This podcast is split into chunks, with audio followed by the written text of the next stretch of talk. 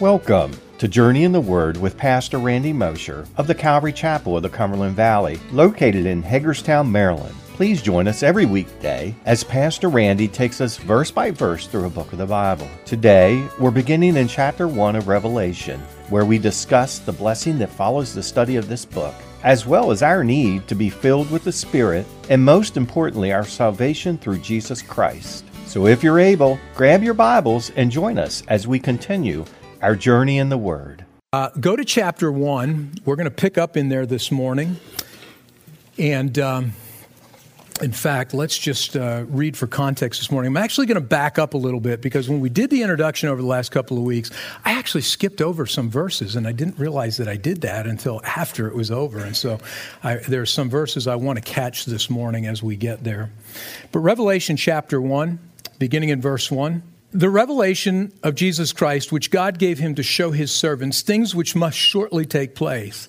And he sent and signified it by his angel to his servant John, who bore witness to the word of God and to the testimony of Jesus Christ to all things that he saw. Blessed is he who reads and those who hear the words of this prophecy and keep those things which are written in it, for the time is near. John to the seven churches which are in Asia, grace to you and peace from him who is and who was and who is to come, and from the seven spirits who are before his throne. And from Jesus Christ, the faithful witness, the firstborn from the dead, the ruler over the kings of the earth, to him who loved us and washed us from our sins in his own blood, and has made us kings and priests to his God and Father, to him be glory and dominion forever and ever. Amen. Behold, he is coming with clouds, and every eye will see him, even they who pierced him. And all the tribes of the earth will mourn because of him. Even so, Amen. I am the Alpha and the Omega, the beginning and the end, says the Lord, who is and who was and who is to come, the Almighty. I, John, both your brother and companion in the tribulation and kingdom and patience of Jesus Christ, was on the island that is called Patmos for the word of God and for the testimony of Jesus Christ. I was in the Spirit on the Lord's day, and I heard behind me a loud voice as of a trumpet, saying, I am the Alpha and the Omega, the first and the last. And what you see, write in a book and send it to the seven churches which are in Asia to Ephesus, to Smyrna, to Pergamos, to Thyatira, to Sardis, to Philadelphia, and to Laodicea. Then I turned to see the voice that spoke with me, and having turned, I saw seven golden lampstands. And in the midst of the seven lampstands, one like the Son of Man, clothed with a garment down to the feet and girded about the chest with a golden band. His head and hair were white like wool, as white as snow, and his eyes like a flame of fire. His feet were like fine brass, as if refined in a furnace, and his voice is the sound of many waters. He had in his right hand seven stars, and out of his mouth went a sharp, two edged sword. We looked at verses, uh, we looked at verse one, and then the following week, I jumped and did like verses four through six, thinking we did all first three verses, and we didn't. And so I do want to go back just briefly and take a look, because I think there's some important stuff. Look again at verse one. He says, The revelation of Jesus Christ, which God gave him to show his servants things which must shortly take place, and he sent and signified it by his angel to his servant John, who bore witness to the word of God and to the testimony of Jesus Christ to all things that he saw. And so, you know, we did look and, and we know that this is not John's revelation, right? This is not John's revelation. This is a revelation of Jesus Christ that was given to John with the intent that would be translated to the seven churches, but in the broader scope, being given to all of us today. And as we begin to look at this, we can have a sense of what God is telling us the future holds. And John is nothing more than a scribe, so keep that in mind. He's just writing down the things that he sees. But it tells us here about John, it says, who bore witness to the word of God and to the testimony of Jesus Christ to all things that he saw. So, who bore witness to the word of God? It's saying many, you know, a lot of people, when you think about this, they're intrigued by, by prophecy, and, and this is a book of prophecy, but they're intrigued with it for the wrong reasons. A lot of people are drawn to the prophetic scriptures simply because they're full of fascinating things. You know, they're intrigued by the mysteries that come with it. And a lot of people come to these scriptures to find some new and some super spiritual topic that they can talk about or just kind of toss around with their friends. Or some seek, simply seek it out for the thrill it holds for them personally, n- never really intending to to share it with anyone. I think of, you know, these people that Paul speaks of, or rather the book of, of Acts speaks of uh, in Acts 17 21. It tells us, For all the Athenians and the foreigners who were there spent their time in nothing else but either to tell or to hear some new thing. I think a lot of people are wrapped up in prophecy today within the church, and that's more of the focus than what really should be the focus. You know, it's something new, it's something novel, something I can wow my friend with some new tidbit that I managed to squeeze out of the prophetic scriptures. But none of these reasons are the reasons that we should be studying the prophetic scriptures, especially the book of Revelation. If you're undertaking the study of the book of Revelation simply because you're intrigued and you're fascinated by all of the spectacular stuff that you're going to see uh, played out on these pages as we study it, you won't get much out of this study. Nothing of value, anyways. You'll get lots of stuff you may be able to talk about, but nothing really of value because Jesus won't give you much of value if that's where your heart is. You see, the purpose of giving us this revelation is that so we, like John being described here, his servants is what we are, just like John. We're his servants, we're his bondslaves. His intent is to give it to his servants so that we will bear witness of these truths to others and to use it as an opportunity to share the testimony of Jesus Christ with the world around us that needs to hear this. You know, somebody said to me this morning, I pray that God will just ignite the church today as, as you share this. And, and you know what? There's never been a, a, time in history when the church needs to be ignited by the truths that are in this book. But the ignition and the idea of that ignition is not something inward, but it's outward. It's the idea that you and I would glean from this things that would propel us to go out to the people in our neighborhoods and in our schools and in our workplaces and to begin to share the truth of Jesus Christ and his gospel. And yes, this can certainly be a catapult for that discussion because looking at the book of Revelation and picking up the newspaper each and every day, it, they're almost synonymous anymore. We're seeing these things played out before our very eyes. We're coming closer and closer to many of the things that the book of Revelation describes. There's never been a better time or a greater opportunity for us to share the gospel. But if we're only coming to get for ourselves some knowledge for ourselves, well, we're going to miss the whole intent and the whole point, you see. John was given this revelation he was faithful. He was faithful because he took it and he shared it with the world so that the world would know the truth of what's coming and consider the fruit of his faithfulness. I mean, think about the fruit of John's faithfulness. How many generations have been touched and, and convicted by the truths that are contained in this book? You know, too many people, again, have the wrong motivation when they come to the book of Revelation. I believe it's why there are so many wrong ideas out there that, that are circulating around this book and around prophecy in the Christian community. You'll only discover and be able to share truth if your heart is set on finding truth for the right reasons. And what is the right reason? To bear witness to the truth about Jesus Christ to bear witness of the truth about Jesus Christ, not to bear witness of some supernatural phenomenon that you discover in this book, not to bear witness of the truth of the Antichrist, not to bear witness of the truth of all of the things, the, the, the, the bowls and the judgments, not to bear witness of the truth of that. Yes, those things are important because they're included in this book, but ultimately to bear witness of the truth about Jesus Christ. And that's what he says who bore witness to the word of God and to the testimony of Jesus Christ to all things that he saw. Remember, he shared this revelation with people. And now, in a sense, John, the, the Holy Spirit is taking what John wrote down that Jesus gave to him, and the Holy Spirit is now sharing that with you and I so that we will take these things and do the exact same thing that John did.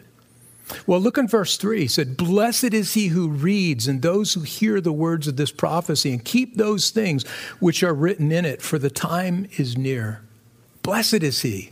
The book of Revelation is the only book of Scripture that comes with the promise of a blessing attached to it. I don't know if you know that, but it's the only book of Scripture that comes with the promise of a blessing attached to it. In fact, it comes with a series of blessings that are attached to it, as we're going to find a total of seven blessings, or seven, we would refer to them as beatitudes in this book that are contained in this book of Scripture. This is the first one. This is the first bless, blessed is, is that we come across in this book. The rest are found in Revelation 14, 13, Revelation 16, 15, Revelation 19, 9, Revelation 26, Revelation 22, 7, and Revelation 22, 14. Did you write all those down? Okay. Yeah, all right. I just see me afterwards and I'll give them to you, all right? We're going to come across them anyway. So you just make a note. This is only the first of seven that we're going to find. And, and here's this first blessing. It's directly connected to this book itself. This is the blessing that's connected to this book. Whereas all the others are going to be blessings that you'll receive from other things that this revelation will discuss. But this first blessing is a blessing about this book itself. But note the blessing that you receive from this book, I believe, is conditional on several things that he gives to us here. He says, number one, the blessing is contingent upon our what? Reading the book. Blessed is he who reads the words of this prophecy. The word read in the Greek literally means not just to read like I do in the morning when I'm sitting quietly by the fireplace with my headsets on. And by the way, I don't put music on because I can't multitask anymore. I just put them on so I don't hear a sound outside what I'm looking at, you know? But, but the idea isn't that kind of silent reading. The word that's being used here in the Greek literally has to do with reading aloud reading aloud or to read publicly. In other words, this promise of a blessing comes not just from the private reading of this book, but from the public reading of it. Implied is the public study as we study it together, just like we're doing right now. You know, there are a lot of churches, I believe, that are missing out on a blessing because they don't teach this book to their congregations. They don't teach this book to their congregations. A lot of churches don't find this to be a book worth studying. I, you know, I, I told you guys this, but even when we first started the work and I had taught Genesis, and I can't even remember the order anymore, but we were going through Genesis, Exodus, we were working our way through there, and then we jumped to New Testament. I did the book of John, and then I did the book of Galatians, and then I was talking after I had done John, before I did Galatians, I thrown out to the congregation, said, I'm thinking about teaching the book of Revelation next. And I had a number of people who came up to me afterwards and said, Well, we don't want to tell you what to do, but you know, I think there's more worthwhile books that we ought to be spending our time in, that have more practical things for us. And you know what? I gave ear to that the first round. And then I finished the book of Galatians and I said, You know what? I don't buy that. I don't buy that because when I read the book of Revelation, I find great practical things in it because it's giving me a testimony of Jesus Christ. And anything that gives me a testimony of Jesus Christ has got to have practical application for my life even now. And so I just chose to teach it. And you know what? It's amazing. Even those that had said the first time around that, you know, I'm not so sure this is all that helpful, they came back later and said, you know what? That was a really, I was blessed by that book. Yes, you were blessed by that book because that's the promise given to us that if we'll study it, we will find blessing in it. But you know, see, God says that public reading of this book, public study of this book, won't only help us grow, but, it, but it'll bring a blessing to your life that other books of Scripture, as much of a blessing as they are, they're not going to bring the same blessing. How contrary to God's view is much of the thinking today in the church that minimizes this book. Secondly, he tells us that this blessing is dependent upon our hearing the words of this book. Blessed are those who hear the words of this prophecy. Now, hearing literally means not just taking in the words, it means to comprehend. It means to actively seeking to understand. In other words, meditating on. You see, it's possible to hear things without comprehending their meaning. Just ask my wife about that when she has conversations with me sometimes. I hear the words, but I'm not always thinking about the words. I'm going, uh huh, uh huh, uh huh, uh huh. Can I go back to my, my sports show now?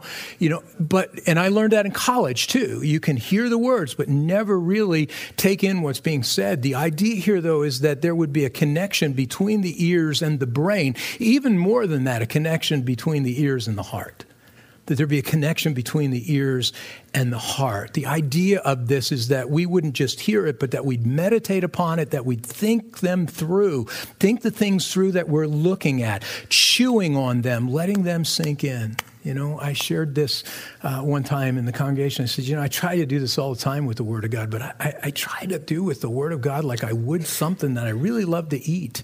And I love to eat lobster. I am a lobster fanatic. And when I eat lobster, I know I'm only going to get a little bit of it because I can't afford too much. And we only have it maybe once a year. But when I get that, man, I savor every little piece of it. That's the idea that we would chew it around, that we would just draw out of it every ounce of flavor that we can possibly find. And the idea here isn't that we're doing it with our own mind. We're not, we're not logically trying to figure it out, but that we're tossing around in our hearts in a sense that we're allowing the Holy Spirit to just take what we've taken in and, and to bring that forth. Show me what you're, what you're teaching me, Holy Spirit and he'll begin to, to lay that out for us. You see, the Holy Spirit is crucial in this understanding of this book. I, I, think that, you know, you need to be filled with the Spirit. You need to be yielded to the Spirit's work in your life. And if you really want to understand this book, because without the Holy Spirit, you'll never hear you're not going to you'll not only not hear this book you'll you'll not hear the rest of what scripture teaches either because it is the holy spirit that scripture tells us is the one who gives us hearing who enables us to do that you see John 14, 26, but the Helper, the Holy Spirit, whom the Father will send in my name, he will teach you all things and bring to your remembrance all things I said to you. He'll teach me all things, you know.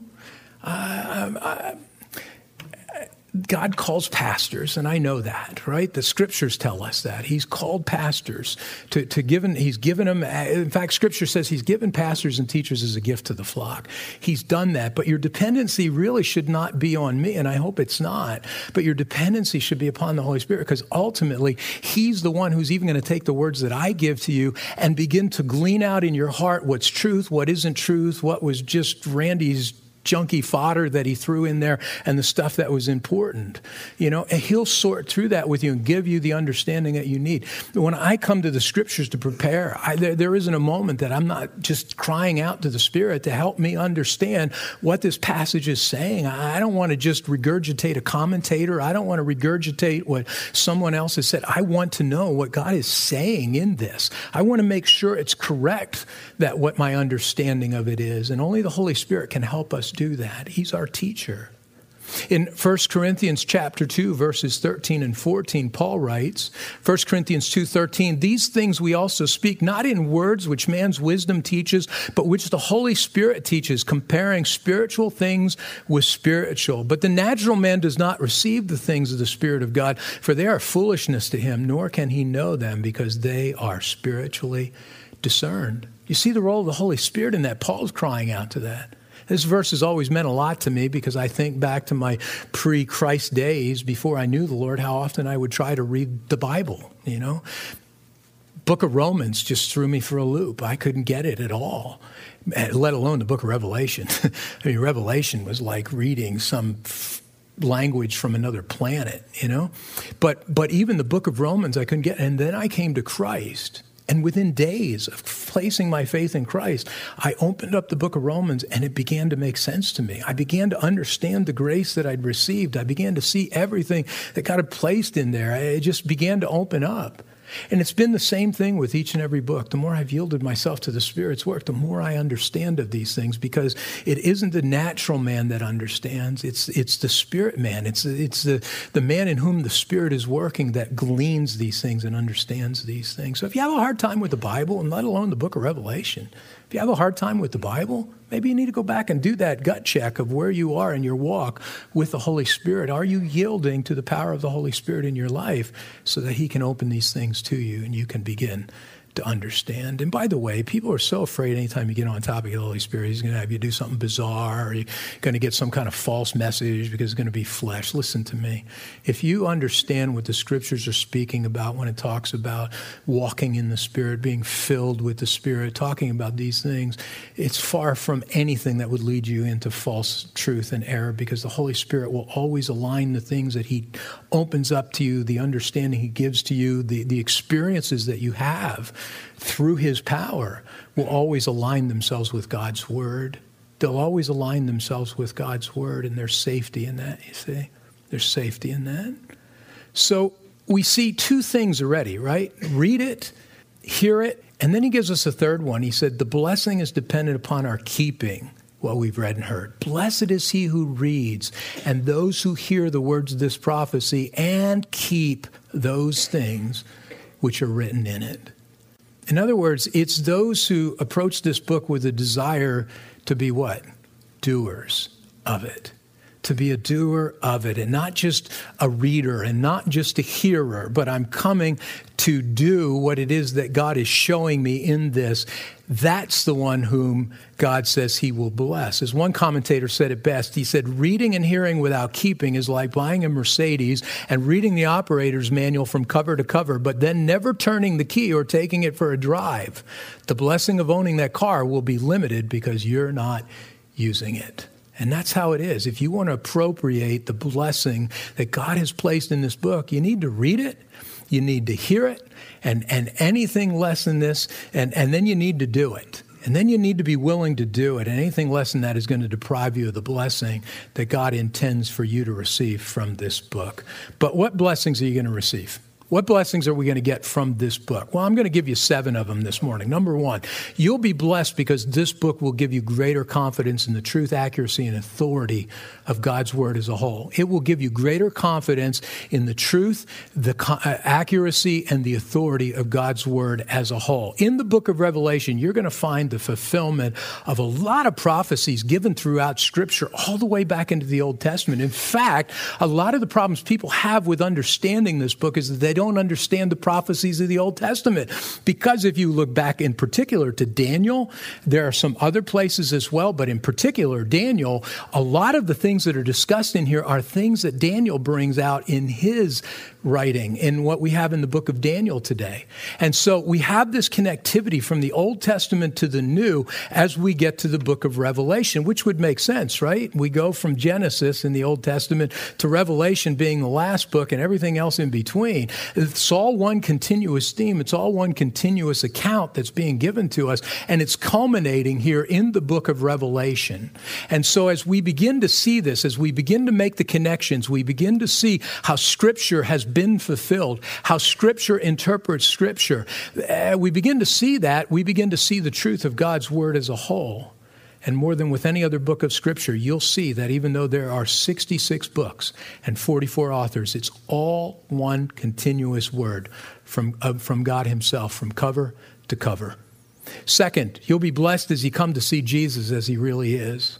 People imagine and portray Jesus in all sorts of ways. In particular, people portray him in their own image most often. Just talk to people about Jesus. I'm not talking about talking about the unbelievers. I'm talking talk to Christians about Jesus. And it is amazing the kind of picture you get painted of who Jesus is, what his personality is like, how he relates to mankind, what he's doing for us. And oftentimes they create a Jesus of their own making that looks just like them, right? You got them on every camp. You got the side on the camp where, you know, Jesus is nothing but judgment and he's just going to take a rod of iron and he's just going to smack everybody because that reflects more of their personality. And you got the other end of the spectrum where Jesus is love and he wouldn't send anybody to hell because Jesus loves everybody. And so, you know, that's just, if you read anything about hell in there, Jesus really never really said that. Somebody inserted it. Nonsense. It's just a reflection of those people, you see. But when we study the book of Revelation, we get to see Jesus in his fullness. We see the Jesus of love and grace, and yet we see the Jesus of justice and righteousness. We see the Jesus who brings everything that God has said from beginning to end to pass. And he's going to finish the work, you see.